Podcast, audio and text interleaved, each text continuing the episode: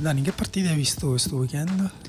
Ho visto il derby di Roma, ho visto Napoli-Juventus e nel sabato ho visto anche il Barcellona che veniva sconfitto dal Valencia nella seconda partita di Quique Setien. Bene, bene, un grande, è stato un grande weekend per te. Senti, che puntata dovrebbe essere, numero? Questa è la 13.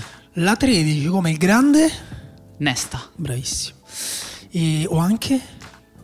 Non lo so, chi altro c'è Maicon. Ehm, Ah, Maicon sì, James Harden, Oh, però mi sa James che questo è un altro podcast. Vabbè, però va bene, dai. Senti, allora, questa è la tredicesima puntata di Lobanowski, il podcast tattico di Fenomeno, che trovate su Spreaker, su fenomeno.eu e anche, insomma... Dove lo trovate Spotify, Apple, qualsiasi cosa che Eh, voi utilizzate. Esatto, eh, io sono Daniele Manusia e qui davanti a me c'è Daniele V. Morrone. La V sta per il giocatore di cui parliamo oggi, no?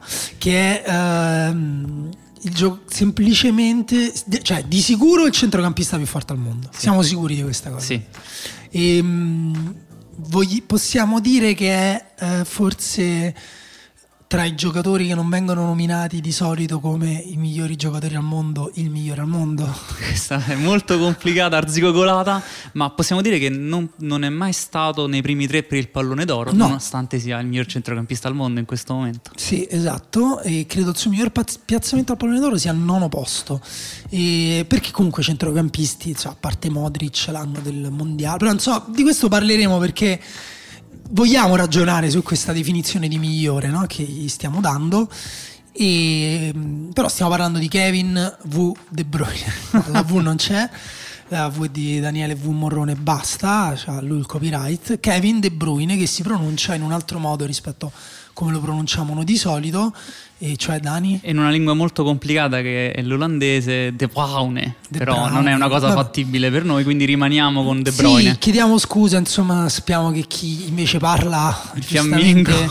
eh, l'olandese lo, lo- lo- o il fiammingo lo, lo- lo- lo sa pronunciare bene e magari noi non stiamo facendo uno sforzo che potremmo fare, però ehm, io sinceramente non sono troppo abituato a chiamarlo De Bruyne. Veniamoci incontro come con Cruyff. Veniamoci Esatto. incontro. E, mh, quindi Kevin De Bruyne ne parliamo oggi eh, in cui in questa stagione 2019-20 innanzitutto è già a quota 15 assist ehm, la sua miglior stagione è un'altra, ne parliamo tra poco, però diciamo al volo che è il primo giocatore nella storia della Premier League ad aver effettuato 15 assist, almeno 15 assist in tre stagioni diverse. Adesso punta direttamente a diventare il giocatore che fa più assist in una sola stagione, eh, che, Che al momento è, Henry con 20. è ancora Thierry Henry che ne ha fatti 20. Possiamo anche dire che lui ha partecipato in 91 gol nelle 143 partite giocate con il Manchester City.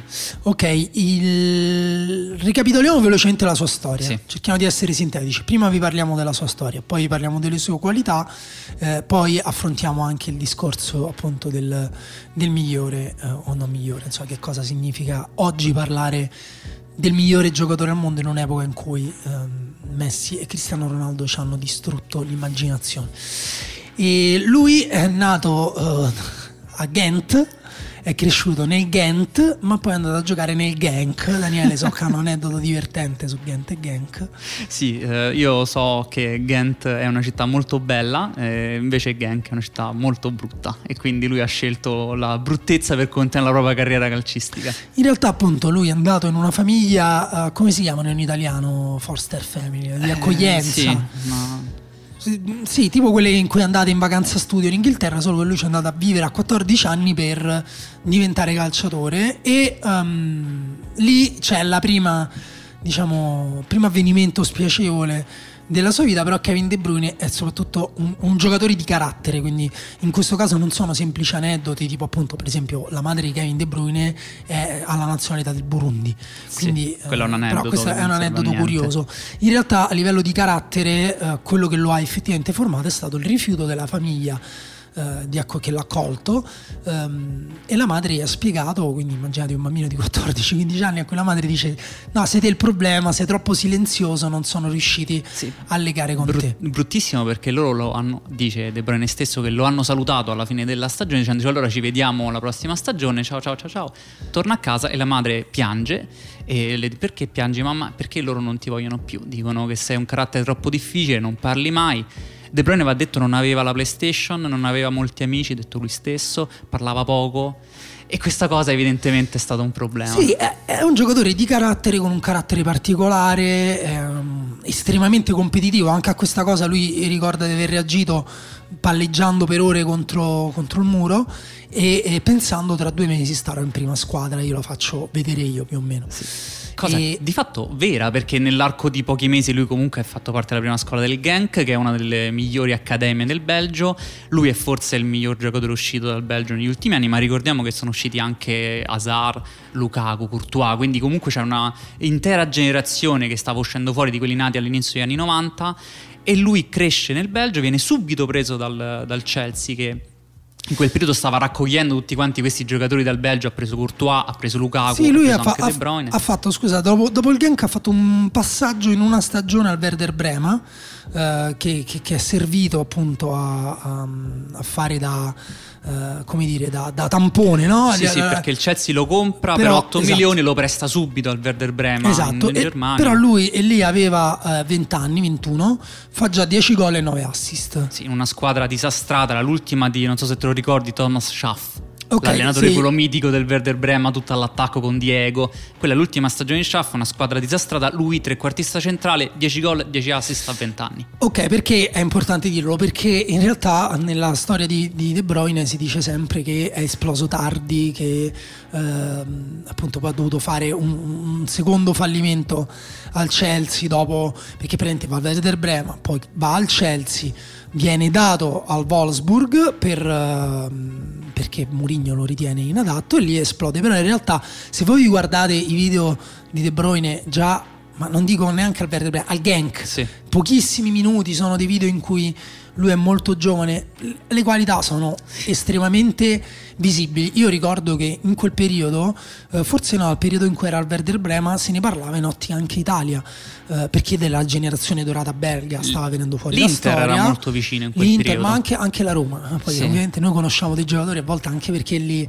li associano il nome alla nostra squadra e poi non ce li ricordiamo più. Io ricordo che appunto intorno al 2011, 12, 13, quando era, di aver guardato i primi video di De Bruyne e eh, che non erano tantissimi, non c'era la disponibilità No. che c'è oggi.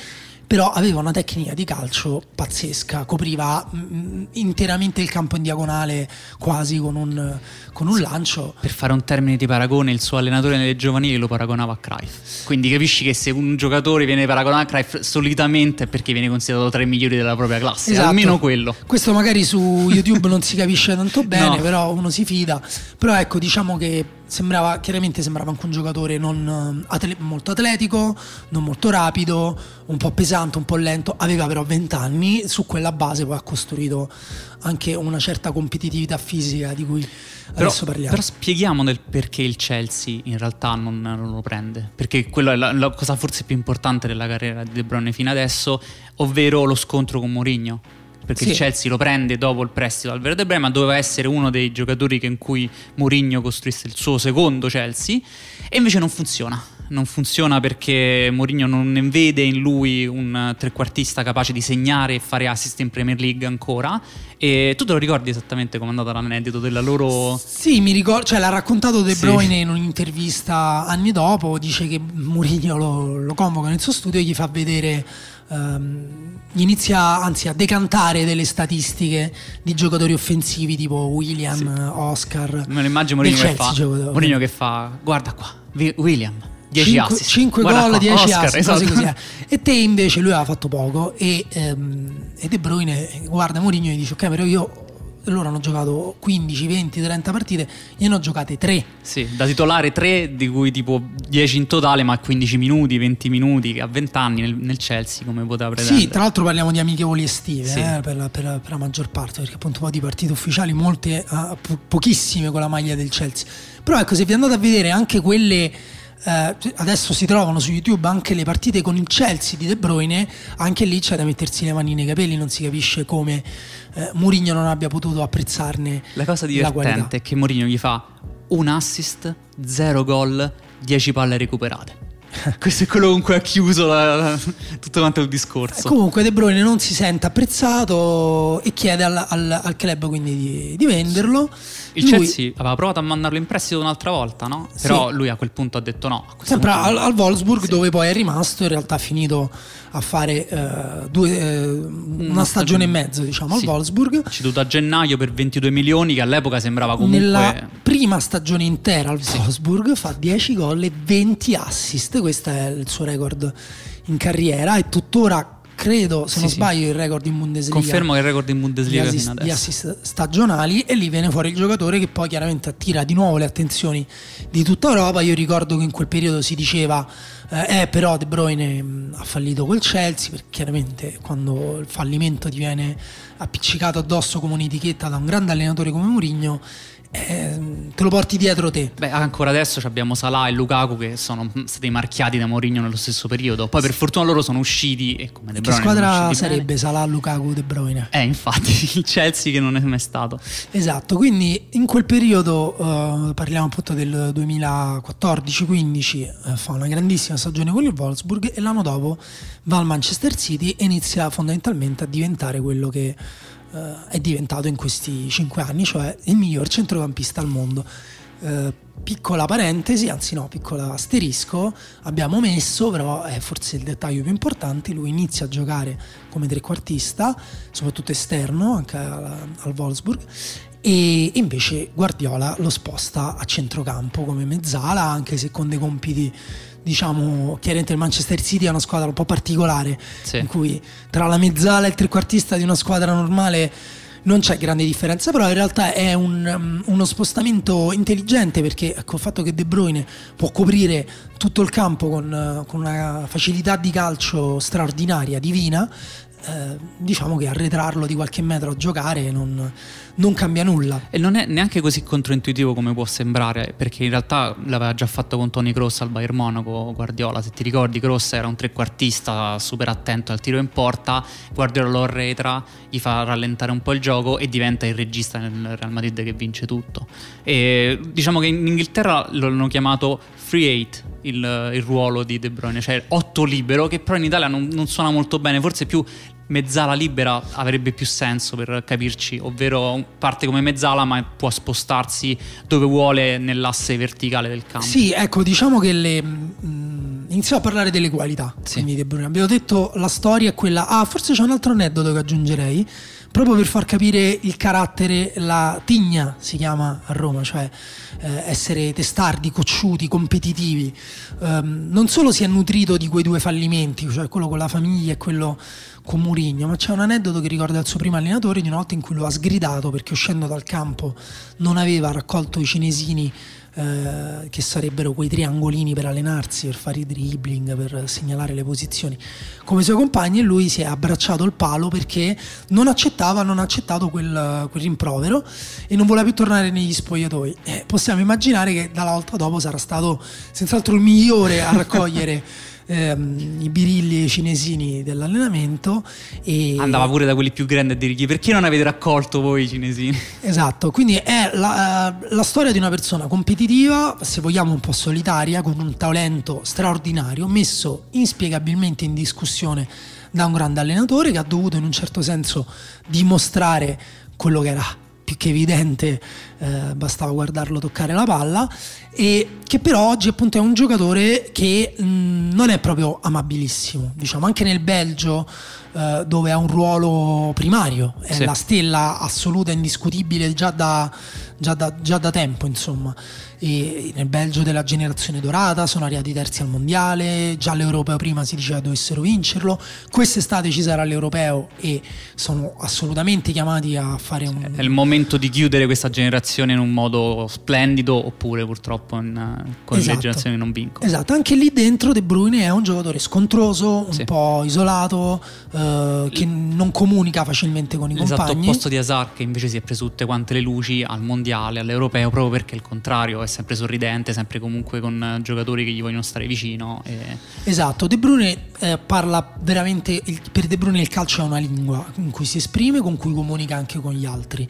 E a livello invece della lingua quella più comune, la comunicazione quella umana di base, eh, può essere spesso anche visto eh, rimproverare i compagni, arrabbiarsi.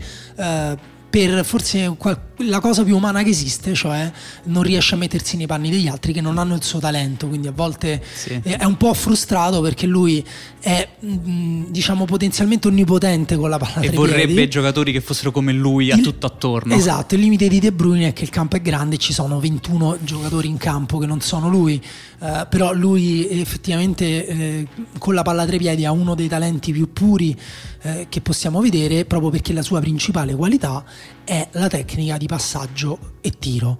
E, e, questa è veramente la base, la purezza del calcio. Sì, ma secondo te qual è esattamente un modo per descrivere la tecnica di passaggio e di tiro di De Bruyne? Allora, io ho scritto in un articolo di mm, un paio d'anni fa. Eh, che è un, De Bruyne è un giocatore totale, nel senso che non c'è niente che non sappia fare e non c'è neanche posizione in campo e funzione che lui non sappia ricoprire.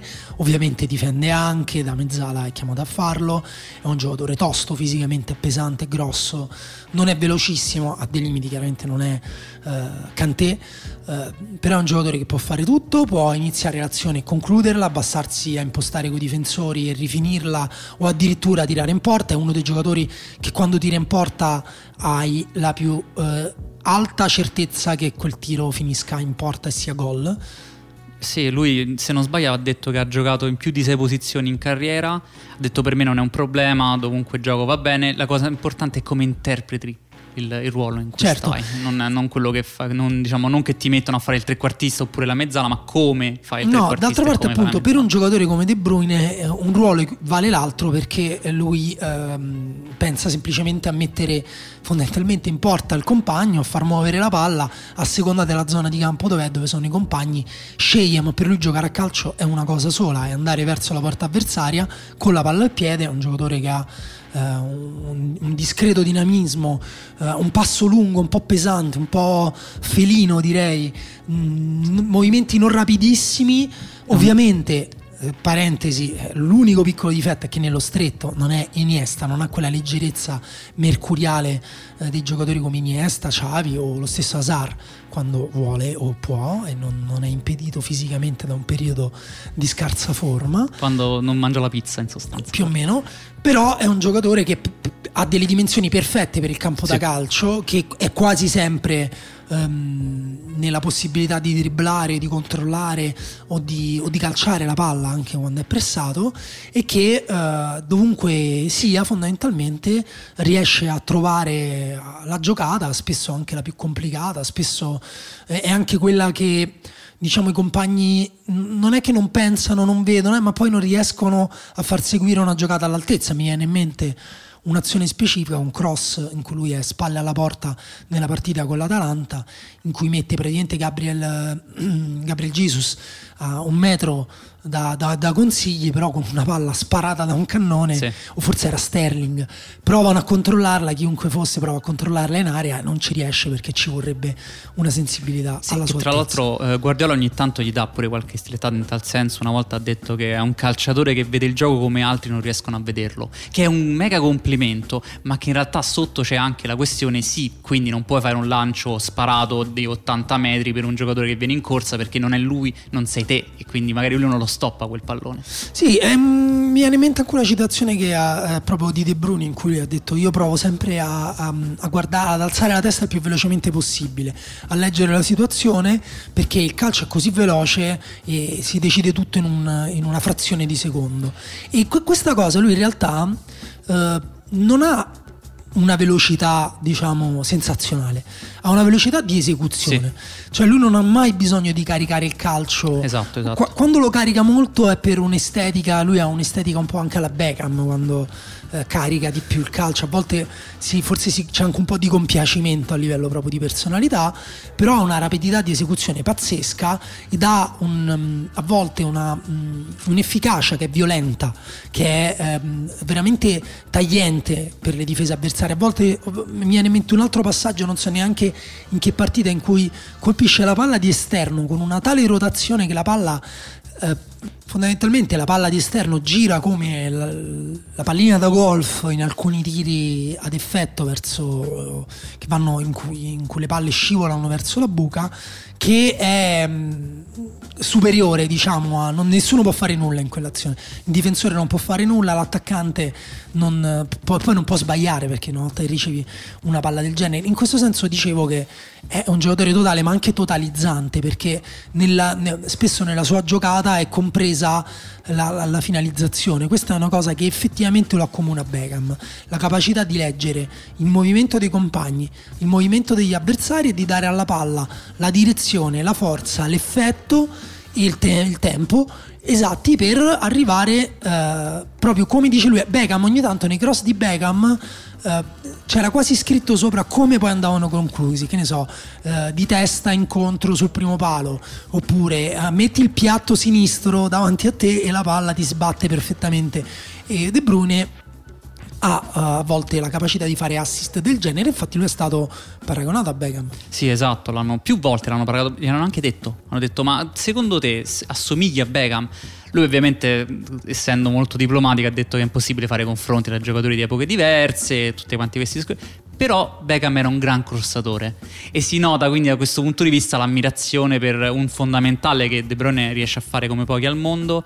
Penso che lì dipenda non soltanto dalla tecnica eh, pura del talento, ma proprio dalla ripetizione. Si vede che è uno che si allena a fare la stessa cosa centinaia di volte fin quando non gli riesce alla perfezione e in questo lo accomuna forse molto Guardiola, che si mettono lì e provano proprio la stessa azione sì, più sì, e più volte. Si capisce che in gioventù deve aver allenato effettivamente ogni parte sì. del, del, suo piede, usa anche eh, il suo piede il destro, ma usa anche il sinistro.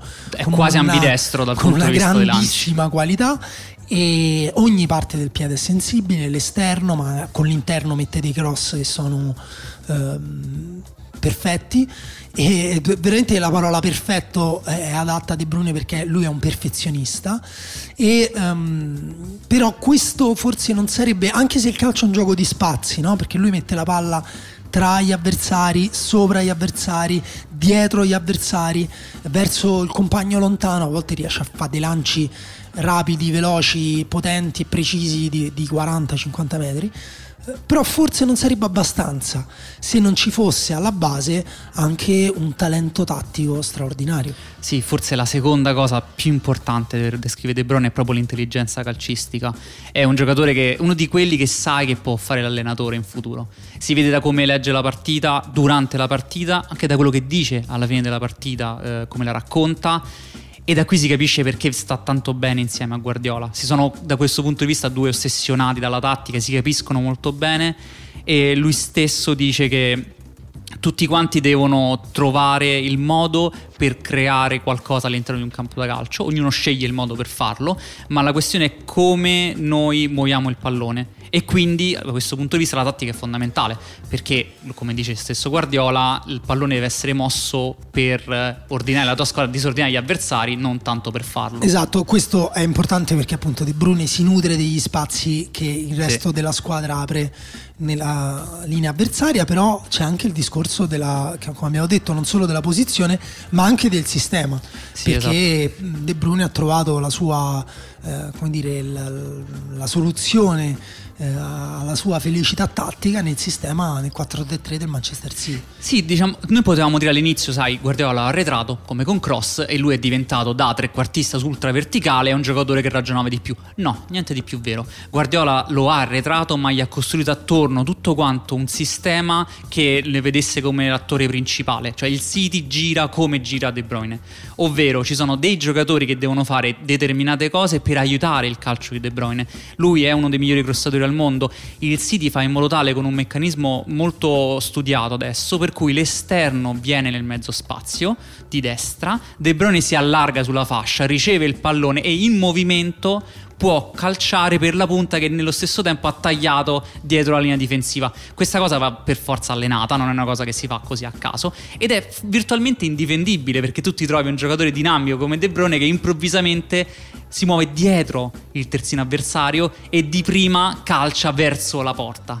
Sì, è stato messo diciamo, proprio in condizione di far brillare questa sua precisione, eh, un mirino eccezionale e un fucile nel piede destro fuori sì. dalla norma. Devo dire che tu quando guardi le partite di De Bruyne ti accorgi come sia sempre in movimento, anche quando è fermo, non è fermo nel senso che rimane lì a aspettare la partita che scorre, gira la testa, controlla dove è il pallone, si muove di mezzo metro più avanti, muove il corpo per ricevere subito il pallone quello è di un giocatore che sta pensando continuamente a cosa sta facendo la sua squadra. No, l'abbiamo detto, ha un dinamismo che negli anni, eh, anche questo forse non lo rendeva adatto a fare il trequartista, ad aspettare la palla sui piedi e poi eventualmente provare un dribbling esplosivo, un dribbling tecnico.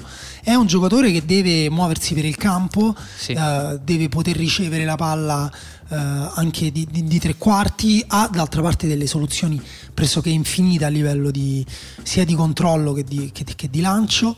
E, mm, ed è un giocatore che comunque tocca una cinquantina di palloni a partita. Sì, Quindi... con una precisione sopra l'80% poi di esecuzione. E per fare questa cosa significa che non è che la palla arriva sempre a De Bruyne, ma che gli arriva nelle posizioni del campo per far valere la sua tecnica, che è sì. la differenza fondamentale tra un regista classico e un rifinitore perfetto come De Bruyne in questo momento. Esatto, se De Bruyne eh, avesse il numero 10, giocasse trequartista eh, nel Real Madrid, forse ne parleremmo di come cioè sarebbe un opinione banale quasi dire che è il miglior giocatore al mondo, um, invece è un giocatore uh, totale in una squadra totale come il Manchester City di Guardiola e che però ha anche delle statistiche eh, offensive da finalizzatore pazzesche eh, perché tra gol e assist perché i gol sono comunque 30 con il Manchester City lui ha partecipato a, come dire, ha costruito ha finalizzato o ha mm, come dire, assistito 91 gol in 143 partite in Premier League. Sono dei numeri eccezionali di un giocatore che non è solo um, come dire non è neanche le, l'eleganza del tocco non è neanche uh, tutte queste cose lui ce le ha. Ha dei colpi eh, che esteticamente valgono quelli di Modric quelli di Cross uh, può fare il gioco di Modric e di Cross uh, per consolidare il possesso per dare ritmo a un giocatore che rallenta quando deve rallentare gira su se stesso protegge eh, accelera quando vuole accelerare, però da tre quarti di campo in su diventa un giocatore con la 10 stampata, incisa nella pelle, che vede l'area di rigore come pochissime altre persone ed ha una capacità unica di farci arrivare la palla dentro. Allora qui arriviamo però, Dani, alla discussione finale, perché è come dovremo ricordarci De Bruyne, eh, soprattutto perché questa stagione 2019-20 è la prima vera, intera, dopo i due infortuni al ginocchio sì. nella stagione 2018-19. E potrebbe anche essere una stagione in cui la sua squadra non vince nulla. La sua squadra potrebbe non vincere nulla, oppure potrebbe vincere la Champions League. La. Champions League, lui potrebbe vincere l'Europeo e magari ce lo ritroviamo col pallone d'oro in mano ehm, Ricor- il prossimo inverno. Ricorda molto la legacy di Modric da questo punto di vista. Potrebbe ricordare la legacy di Modric, anche se lui, ecco, abbiamo detto giocatore totale e totalizzante, però non è un giocatore autosufficiente. No. Non è un giocatore che da solo Uh, ma anche Modric in realtà Modric ha trovato una congiuntura fortunata quell'anno tra Real Madrid e Croazia che ha girato bene ma De Bruyne invece nel Belgio quando il Belgio è stato disfunzionale il Belgio ha avuto enormi difficoltà nel rapporto al talento che ha avuto ha avuto allenatori uh, che, non, che, che, che, hanno faticato insomma, a farlo fruttare adesso vedremo come andrà quest'estate però insomma non, non, il problema non era solo De Bruyne no? infatti chi voleva prendersela con la generazione dorata del Belgio ha avuto mh, avuto gioco, anche se poi appunto parliamo dei giocatori, di alcuni dei giocatori più forti in Europa di questi anni che ricorderemo. Però De Bruyne rispetto a tutti questi ha qualcosa in più che però non è quel qualcosa che ti permette di fare, come dire, Uh, tutto da solo, non ti sì. permette di risolvere le partite da solo. Lui può fare la giocata, però ha bisogno che il giocatore si muova. Lui può mettere la palla in aria, però poi ha bisogno che qualcuno ci arrivi e la colpisca bene. Sì, ricordo sempre il fatto che eh, non, forse Deco ha detto che per fare un assist conta tanto il passaggio quanto il giocatore che si muove perché tu puoi fare il passaggio che vuoi, ma se l'altro non la stoppa o non ti dà la profondità giusta è anche complicato. De Bruyne è un giocatore molto particolare perché lui stesso ammette che preferisce l'assist al gol. È sì. soltanto che viviamo in un mondo in cui il, il gol in sé, chi, chi, fa il gol va in prima pagina. No, abbiamo detto anche che lui non ha la personalità, no? non è capitano sì. del Belgio, neanche Roberto Martinez eh, ha, preferito, ha preferito Hazard, Hazard si è comportato da sì. capitano, eh, è un giocatore che um, come dire, non, um, non, ha, non, ha, neanche cambiato partite in cui le cose andavano male. Lui è più facile vederlo um, frustrarsi, che va a prendere la palla dalla difesa, che forza, che prova la giocata, che inizia a dire al compagno ma non dovevi andare lì, dovevi sì. tagliare lì, perché magari lui nella sua testa vede anche giocate che gli altri non vedono, però poi o uh, come dire, fanno qualcosa di tecnologico per cui un giocatore può anche pensare i movimenti degli altri, oppure lui deve giocare con chi ha vicino. Lui, e... lui, è uno di quelli che spacca il controller della PlayStation quando perde a FIFA. Eh, al 100%, al 100% anche perché difficilmente l'intelligenza artificiale di FIFA sì. farà muovere i giocatori come lui vorrebbe. E in questo senso però anche questo è un bel, una bella questione perché noi ne stiamo parlando come del miglior centrocampista e uno dei migliori giocatori. Lo confrontiamo a giocatori come Modric, Beckham, Cross. Eh, Cross, vale anche la pena confrontarlo con Hazard che comunque è la sua stessa generazione. Sì, assolutamente. Eh, nel Belgio. Cioè, diciamo, tolto Messi e tutto quanto quello che questo corrisponde, nessuno colpisce il pallone come De Bruyne in questo momento, ma lui non può essere paragonato a un giocatore come Messi dal punto di vista semplicemente statistico perché non fa 50 gol a stagione. Quindi cosa dobbiamo fare di questa cosa? Eh, dobbiamo forse anche un pochino cambiare la nostra visione eh sì. sul, su quello che è un grande giocatore, perché in questo caso, a parte statist- le statistiche ci dicono che abbiamo di fronte un qualcosa di altrettanto eccezionale No, vabbè, magari è difficile dire altrettanto eccezionale quando parli di Messi e, e, anche Ronaldo, perché insomma quella capacità quasi metafisica che hanno avuto entrambi di decidere le partite è ancora la cosa che noi valorizziamo di più. Sì. Questa cosa De Bruyne non ce l'ha, De Bruyne non ce l'ha avuta nella vita, è stato un incompreso nella vita più volte e, e, la porta anche in campo. Però quando le cose vanno bene, De Bruyne è il calcio più puro che si possa vedere. Sì, e da questo punto di vista effettivamente la, l'unione con Guardiola forse gli ha, gli ha salvato la, la, sua carriera ad altissimi livelli, cioè l'ha, l'ha portato da essere un ottimo giocatore ad essere uno dei migliori al mondo, perché è riuscito a costruire l'insieme di giocatore e sistema perfetto. Sì, il, il, punto è che stiamo passando questi anni a dirci il pallone d'oro vale fino a un certo punto, è un premio. Sì. Eh, che non ha molto senso in uno sport eh, di, di, squadra. I trofei, eh, ma i trofei li vincono sempre le stesse squadre, allora che significa che i giocatori migliori del mondo stanno solo in quelle poche squadre? Però resta il fatto che non siamo in grado di apprezzare giocatori eh, per quello che valgono veramente quando stanno in squadre che magari per una ragione o per un'altra consideriamo eh, non, nel caso del Manchester City non abbastanza vincenti perché poi non è che parliamo di una squadra che non ha vinto trofei anzi però chiaramente l'asticella è molto alta per Guardiola molto alta per il Manchester City e, uh, si può fare anche con il Belgio questo stesso discorso. Stesso discorso vale per il Belgio, anche se il terzo posto al mondiale resta comunque il miglior risultato storico del Belgio, quindi qualcosina l'hanno già ottenuto in casa loro, però al di fuori è vero che De Bruyne difficilmente verrà ricordato come uh, il migliore o, o, uno dei dieci o quello che vi pare a voi di quest'epoca. E però eh, la realtà dei fatti è che se voi guardate una partita in cui c'è De Bruyne è chiaramente il miglior giocatore di calcio, se ne guardate guardate due continua ad essere chiaramente il miglior giocatore di calcio di quelle due partite e dopo che ne guardate una trentina iniziate a considerare lui forse il miglior giocatore di calcio che voi abbiate mai visto. Sì, eh, chiudiamo forse con la frase di Guardiola più, più bella. Il, il, primo incontro che hanno avuto con De Bruyne, Guardiola ha fatto, secondo me tu se stai con me nell'arco di poco tempo diventi dai migliori 5 al mondo. Sicuro, i migliori 5. Ok, allora ti chiudiamo, a parte ci sarà il quiz di Marco Dottavi che troverete sul sito nei prossimi giorni, ma chiudiamo invece, ti chiedo a te Daniele direttamente se eh, consideri De Bruyne tra i primi cinque giocatori al mondo. Eh, allora, guarda, da questo punto di vista io ne ho tre facili perché sono Messi, Neymar, Cristiano Ronaldo, poi evidentemente sì, può esserci assolutamente De Bruyne dopo loro. Guarda, e... io sono, sarò più meno politicamente neutrale, diciamo, perché per me viene solo dopo Messi. Ah, okay. Secondo me viene De Bruyne viene quando De Bruyne sta bene. Quando... Quindi puntata 14 su Neymar eh, sottovalutato.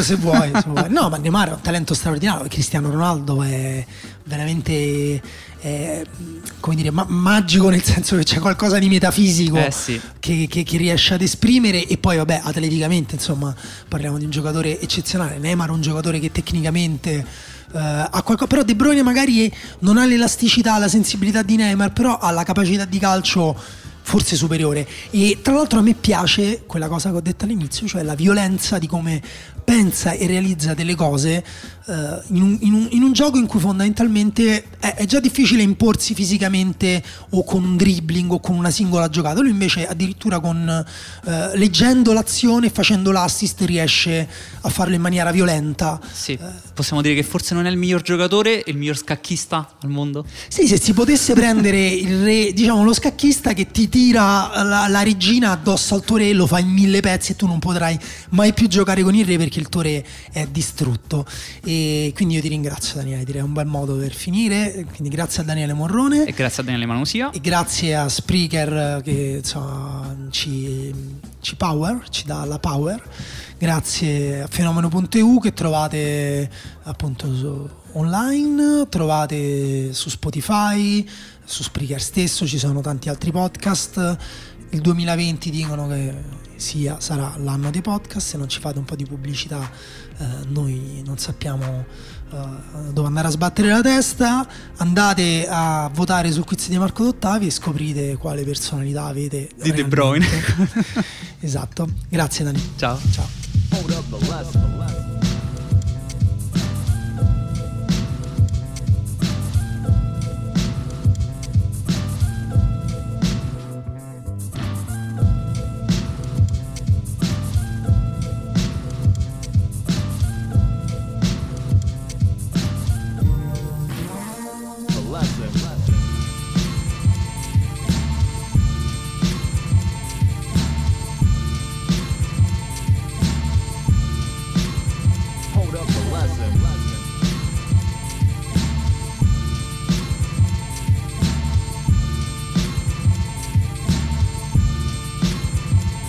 the lesson. lesson.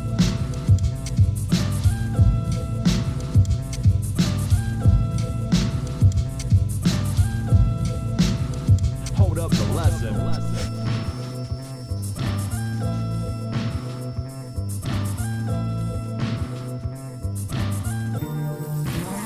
Hold up the lesson.